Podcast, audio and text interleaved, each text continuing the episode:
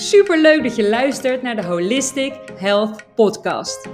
Mijn naam is Dana Hogiemstra en ik ben Ayurveda en Mindset Coach, psycholoog en yoga teacher. De vraag die veel gesteld wordt is: hoe pas ik de Oosterse genezen levenswijze als Ayurveda en yoga toe in mijn dagelijks leven voor een optimale gezondheid? Deze podcast geeft jou daar de antwoorden op zodat jij leert de meest gezonde versie van jezelf te zijn en daar direct mee kunt beginnen. Leuk dat je luistert en welkom bij de Holistic Health Podcast. Hallo, superleuk dat je weer luistert. Voorlopig een van mijn laatste podcasts, in ieder geval voor de komende weken, want ik ga me namelijk richten de komende weken op een onwijs tof project waar ik achter de schermen al enige tijd mee bezig ben. En mocht je het nog niet hebben gelezen of gehoord of gezien, um, ik ben bezig met het oprichten van een Ayurveda-platform. Het Ayurveda-platform en de Ayurveda community van Nederland. Genaamd I Love Ayurveda. Ik merkte namelijk toen ik zelf zoekende was hè, naar één plek waar alle informatie over Ayurveda samenkomt, dat ik die miste dat bestond eigenlijk niet. Ik merkte de behoefte naar een plek waar onafhankelijke informatie over Ayurveda samenkomt, zonder dat het verbonden is aan een webshop of aan reclame of aan wat dan ook. Dus een plek waar alle informatie over Ayurveda samenkomt. Maar ook experts. Dus ook kennis en expertise gedeeld wordt vanuit verschillende hoeken, vanuit verschillende experts. Dat, miste ik enorm. Ik kwam erachter dat het nog niet bestond. En dus besloot ik om dit zelf op te richten. Want mijn leven is zodanig positief veranderd door Ayurveda, dat ik dat iedereen gun. Dus mijn missie is om Ayurveda voor iedereen toegankelijk te maken. Voor iedereen toegankelijk te maken, zodat iedereen kan leren hun leven, zijn of haar leven te transformeren met behulp van Ayurveda om in het dagelijks leven meer in balans te komen. Dat is mijn missie en daarom ben ik achter de schermen al enige tijd bezig met het oprichten van het Ayurveda-platform van Nederland. I Love Ayurveda. En dat doe ik niet alleen, dat doe ik samen met een aantal geweldige experts. We zijn ondertussen al met z'n elfen, we hebben een onwijs mooi team verzameld en ja, de kwaliteit is onwijs hoog, want het zijn stuk voor stuk experts op het vakgebied van Ayurveda en ook met een eigen expertise en de enthousiasme en de passie druipt er vanaf. Dus dit is een beetje wat je kunt verwachten dadelijk van het platform, wat 22 februari online gaat komen. Dus 22 februari wordt het platform gelanceerd. Ik vind het tegelijkertijd heel spannend en heel leuk. Het is echt mijn zielsmissie, mijn dharma. Het samenbrengen van mensen om Ayurveda te verspreiden. Het is echt mijn zielsmissie en daarom doe ik het met zoveel enthousiasme en het gaat echt vanuit flow. Maar tegelijkertijd, omdat het mijn kindje is, is het ook heel kwetsbaar en heel spannend. En ik bedenk me in één keer dat dit misschien ook een heel goed onderwerp is om een podcast over op te nemen. Dus wie weet komt er toch al eerder dan verwacht een nieuwe podcast aan. Want ik zou jullie heel graag mee willen nemen achter de schermen van dit I Love Ayurveda avontuur. Omdat ik er onwijs veel van leer en ik dat heel graag met jullie wil delen. Dus ik denk toch dat er binnenkort wel weer een podcast gaat aankomen over dit onderwerp. Dus ik zal er nu over stoppen en ga het uitbesteden aan een volgende podcast. Maar verwacht dus even niet meer elke week een podcast van mij, want ik ga al mijn energie stoppen in de lancering van dit platform. Dus vandaag neem ik op deel 4 van de serie die ik vier of drie weken geleden ben gestart over de menstruatiecyclus de menstruele fase, de menstruele cyclus. Ehm, en vandaag dus het laatste deel, deel 4. Als jullie de vorige drie delen hebben geluisterd, dan weet je bijna al bij welke fase we zijn aangekomen. Als je de vorige drie niet hebt beluisterd, is het ook prima om naar deze fase te luisteren, want je hoeft ze niet per se in die volgorde te luisteren. Samen vormen ze de gehele menstruatiecyclus. Die bestaat uit vier delen, vier fases. En ik heb elke week heb ik dus een andere fase besproken in mijn podcast. Je hoeft ze niet op volgorde te luisteren. Dat kan wel. Je kan ook beginnen met deze en de andere drie terugluisteren. Als je het meeste inzicht wil krijgen in die menstruele cyclus, die menstruatiecyclus, is het wel handig als je ze alle vier luistert. Want dan heb je een volledig overzicht van, die, van de cyclus en hoe je dus mee kunt bewegen met elke fase. Zodat de hele cyclus fijn verloopt. Want dat is eigenlijk waar deze podcastserie over gaat. Hoe jij leert meebewegen met die menstruatiecyclus. Hoe jij leert meebewegen met de verschillende fases van die cyclus. Zodat jij tijdens elke fase je in balans kunt voelen. Je eruit kunt halen hè, wat je zou willen. En je dus eigenlijk geen klachten zou moeten ervaren tijdens de verschillende fases. Want ja, daar gaat het toch nog wel vaak mis. Er zijn veel vrouwen die die menstruele cyclus, de menstruatiecyclus, als onprettig ervaren. daarom zijn er ook zoveel vrouwen die aan de anticonceptie gaan. Om dat te beïnvloeden, om die natuur te beïnvloeden, omdat ze het als niet prettig ervaren.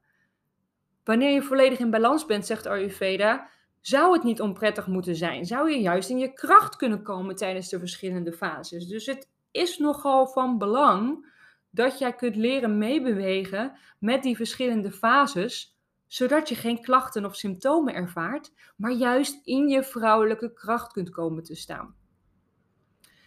Dus vandaag gaan we de laatste fase bespreken, de luteale fase.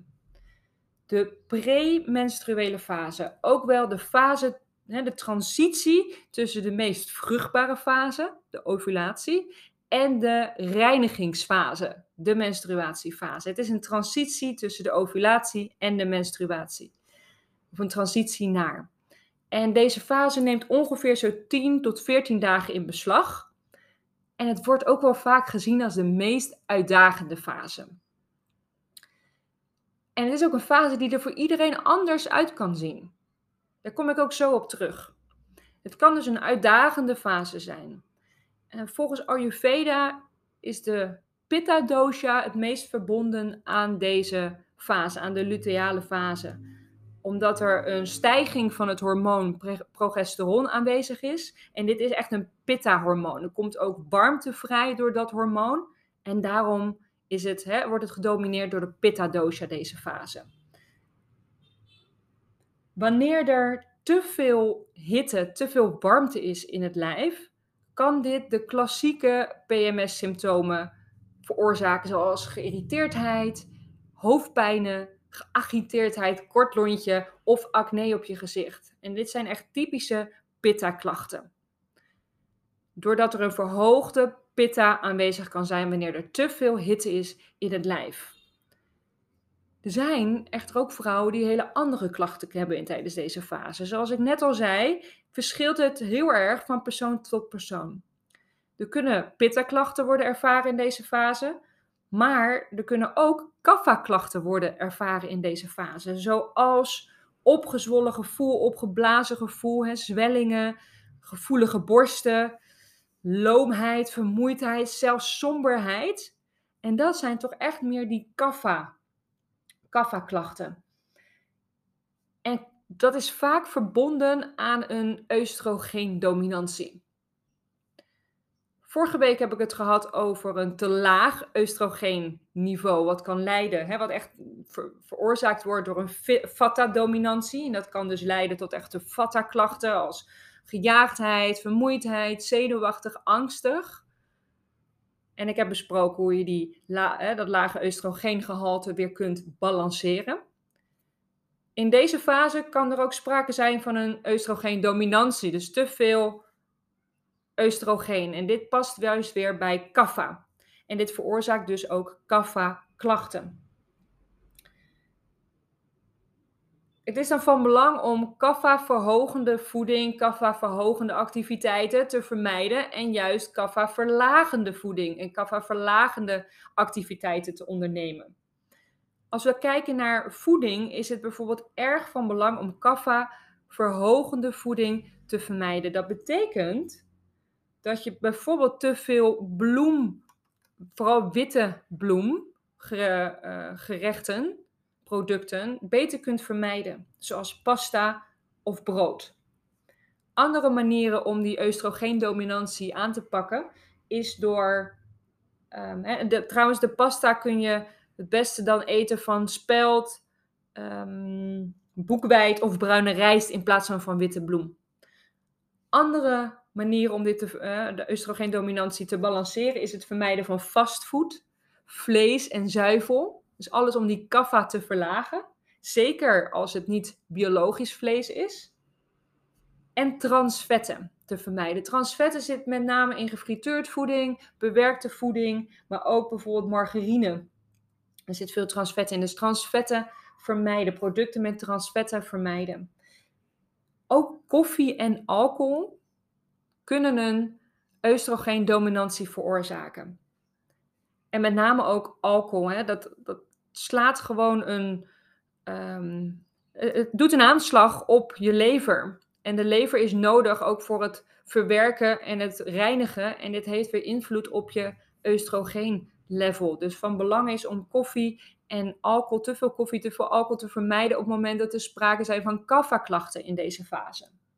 Dus wat je mag vermijden is zwaar, zoet, ehm, noten, bewerkt, fastfood, olieachtig. Dat zijn allemaal kenmerken van voeding die je het beste kunt vermijden wanneer je last hebt van kaffa-klachten verbonden aan een laag oestrogeengehalte of een oestrogeendominantie. Juist het tegenovergestelde in deze fase. Dus aandacht juist voor tegenovergestelde. Wat betekent vers voeding, verse, vers, verse, verse voeding, verse groenten, verse producten, lichte producten, goed verteerbare producten en onbewerkte voeding, onbewerkte producten. Dat is belangrijk. Vers, licht en onbewerkt op het moment dat je last hebt van kaffa-klachten in deze fase. Er kunnen er sprake zijn van pitta-klachten, er kunnen sprake zijn van kaffa-klachten, er kunnen zelfs sprake zijn van vata-klachten. Al met al, in deze fase komt naar boven waar een onbalans zit. En dat is dus waardoor het voor, per persoon kan verschillen hoe deze fase eruit kan zien. De luteale fase. De luteale fase. De onderliggende onbalans, die komt naar boven in deze fase. Dus van belang, als je wilt gaan meebewegen met deze fase, is allereerst te onderzoeken bij jezelf. Waarin zit nou mijn onbalans op het moment dat je klachten ervaart? Bij welke onbalans horen deze klachten van mij? Hoort die geïrriteerdheid en die acne, dat past, hè, hoort er echt, hoort dat bij een pitta-onbalans? Is er sprake van een pitta-onbalans bij mij? Zo ja, van belang om eerst de pitta-onbalans te balanceren door het tegenovergestelde toe te voegen, dus kalmte en verkoeling. Heb je in deze fase meer last van rommelige darmen, lucht in de darmen, angstig, gejaagdheid? Is er sprake van een vata-onbalans? Voeg dan het tegenovergestelde van vata toe, dus rust, kalmte, regelmaat, warmte. Heb je last van traagheid, sloomheid, gevoelige borsten, zwellingen, sombere klachten somberheidsklachten? Is er sprake van een kapha-onbalans? Dan is het van belang om het tegenovergestelde van kapha toe te voegen. Dus meer stimulatie, meer activiteit, meer hitte. Oftewel, welke dosha is het meest uit balans? Welke dosha zorgt voor de klachten die ik ervaar in de luteale fase, in de premenstruele fase? En daar mag eerst de aandacht naartoe gaan. Het opheffen van de onbalans, het balanceren van de onderliggende onbalans. Maar dit kun je alleen doen wanneer je de tijd neemt om te luisteren naar je lijf, om naar binnen te keren.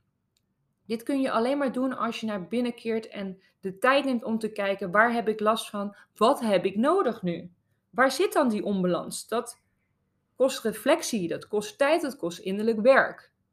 Dat kost ruimte en rust. Dus een belangrijk punt nummer twee om mee te bewegen in deze fase is dus om goed te leren luisteren naar jezelf. Om te leren connecten met jezelf, met jouw innerlijke wereld. Vanuit Ayurveda wordt gezegd dat PMS ontstaat doordat we geen tijd en waarde hechten aan die innerlijke reflectie. We gaan maar door en we gaan maar door en we nemen geen rust. We gaan in deze fase net zo door als dat we het normaal doen. En met name voor de pitta-mensen onder ons is dit een uh, let op. En dit is heel herkenbaar. En dit is ook heel herkenbaar voor mij, maar voor veel pitta-mensen. Dat we in deze fase, waarin er eigenlijk iets anders van ons gevraagd wordt, maar gewoon doorgaan, omdat dat een beetje het gebruik is in deze mannelijke wereld. Deze mannelijke wereld waarin wij leven, gaat het om prestatie en over doorgaan. En niet over grenzen stellen en rust nemen en ruimte nemen voor reflectie. Iets wat juist in deze fase wel van belang is om de fase zonder klachten te doorkomen. want in plaats van mee te bewegen met wat die mannelijke wereld van ons vraagt, of de mannelijke Ehm, energie van deze wereld, kunnen we er ook voor kiezen. Want we houden het in stand wanneer we meebewegen met die mannelijke energie. Kunnen we er misschien ook voor kiezen om voor jezelf en jouw gezondheid te kiezen. In plaats van maar mee te bewegen met die mannelijke wereld en het zo in stand te houden. Dus misschien is dit wel juist het moment om te starten met het kiezen voor jezelf. Of misschien, dit is het moment om te kiezen voor jezelf en jouw gezondheid. Want zolang je blijft meebewegen met die mannelijke energie en die mannelijke wereld, is het mogelijk dat je klachten blijft houden zolang je die menstruatiecyclus ervaart. En zelfs na de menstruatiecyclus hè, kan het effecten hebben. Dus wanneer je in de overgang gaat. Want hoe je je nu voorbereidt, hoe je nu voorbereidt heeft gevolgen ook voor de volgende fases in je leven. Dus dit is het moment om voor jezelf te kiezen en voor jouw gezondheid. En te gaan leren luisteren naar jouw lijf. Wat heeft jouw lijf nodig? Wat komt naar de oppervlakte? Wat vraagt aandacht? Dus dat betekent dat je grenzen mag gaan stellen. Wat vaker nee mag gaan zeggen. Zorgen voor jezelf. Meer zorgen voor jezelf. Als je jezelf belangrijk genoeg vindt om zonder klachten die menstruatiecyclus door te gaan, is het van belang dat je nu grenzen gaat stellen. En dat je nu de tijd gaat nemen om te zorgen voor jezelf. Jezelf op nummer 1 te zetten. Want dit is een perfecte tijd. Die premenstruele fase is de perfecte tijd om te helen. Om te helen, als je daar maar de tijd voor neemt want je staat in nature, van nature sta je in deze fase meer in connectie met je onderbewustzijn. Naar boven komt, naar de oppervlakte komt wat er, wat er aan onbalans ligt. En dat betekent ook dat emotionele ama, dus emotionele toxische stoffen, komen ook in deze fase naar boven. Die komen naar boven voor de menstruatiefase.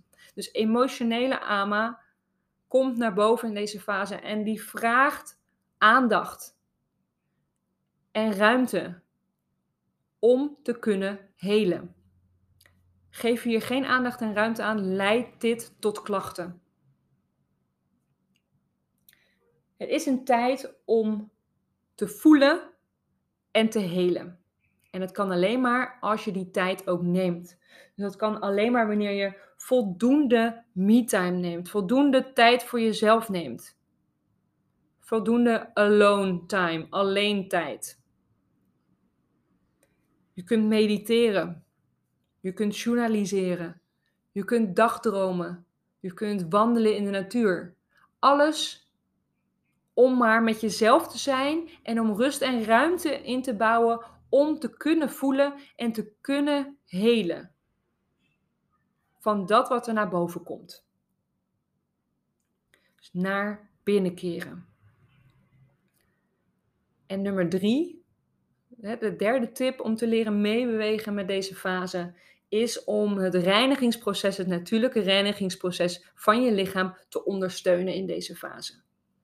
Je lichaam is aan het reinigen. Er is een detox sprake. Ze gaan het voorbereiden op die reiniging die gaat plaatsvinden tijdens de menstruatiefase. Het leegbloeden van het baarmoederslijmvlies is letterlijk een reiniging van het lichaam. En dat is zo verschrikkelijk mooi dat wij vrouwen een van onszelf, van nature reinigingssysteem in ons hebben. Dat is ook waarschijnlijk waarom wetenschappers zeggen dat aangeven dat vrouwen langer leven dan mannen, omdat wij van nature een eigen reinigingssysteem hebben, waardoor wij gifstoffen kunnen verwijderen, in tegenstelling tot mannen, die dat niet van nature in zich hebben. Dus dit systeem, dit reinigingssysteem, die mag je gaan ondersteunen tijdens deze fase. En dat kun je bijvoorbeeld doen door in deze fase taken te gaan afronden, de losse eindjes aan elkaar te knopen, zodat je je klaarmaakt voor dat reinigingsproces. Het kan betekenen dat je je huis gaat schoonmaken, dus dat je je huis klaarmaakt, um, letterlijk gaat reinigen, klaarmaakt voor die innerlijke uh, reinigingsfase. Je kunt het ondersteunen door reinigende en verwarmende voeding te eten, zoals bijvoorbeeld mungbonensoep. Mungbonensoep werkt reinigend, verwarmend en is ideaal in deze tijd. Maar ook door het toelaten van emoties. Dus om die emoties te helen voordat je die reinigingsfase, de menstruatiefase ingaat. Dus ook het reinigen van je innerlijke wereld. Je klaarmaken voor je winterslaap de winterslaap ook wel de menstruatiefase, waarin het lichaam zichzelf reinigt en jij je mag terugtrekken. Dus wanneer je in de winterslaap gaat. Je kunt deze fase ondersteunen door middel van meditatie, zei ik al net, maar ook door yoga. Yoga kun je ook gebruiken om dat reinigingsproces te ondersteunen.